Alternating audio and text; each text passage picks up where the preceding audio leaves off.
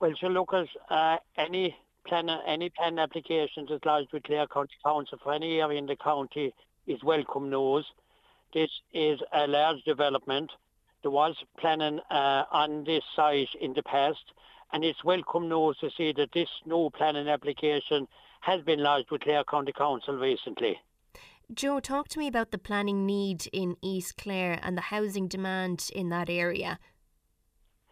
As we're well aware, there's a serious house housing demand at the moment. Unfortunately, there's very little units out there to be rented or to be bought at the moment.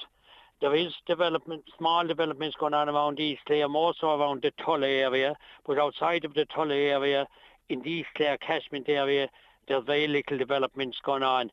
Again, any new housing development is always welcome, more so when the infrastructure is in place, which we have in Kilkishen. It's also vital to businesses and people living in the area and the people whose it hard to get on the housing market will have an opportunity in the future to try and purchase one of these houses and get on the housing ladder. And Joe, what's the reaction on the ground to this in the Kilkishen area? Is it being welcomed by locals?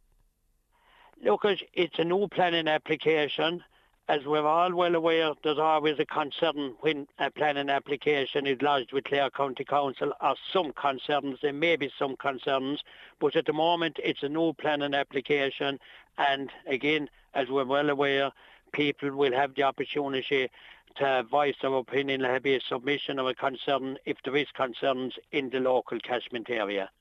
And Joe, would you have any concern? There's two existing derelict dwellings on this site, but this development site is going to be next to the protected structure known as the Old Forge in Kilkishen.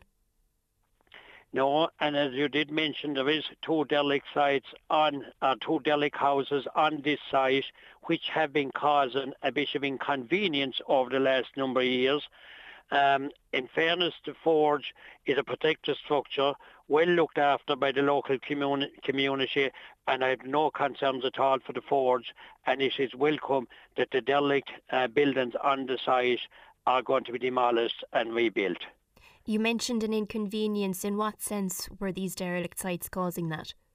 Uh, because of anti- antisocial behaviour that has been going on over the last number of years uh, windows have been uh, broken on different uh, different things have happened in those uh, two derelict houses. And any time as we're well aware that you when you have a derelict building in a locality we're well aware that antisocial behaviour can go on in these it has gone on them in the past. But thanks be to God that has not happening at the moment. But again it's welcome that housing development hopefully will go ahead in that site in the near sometime in the near future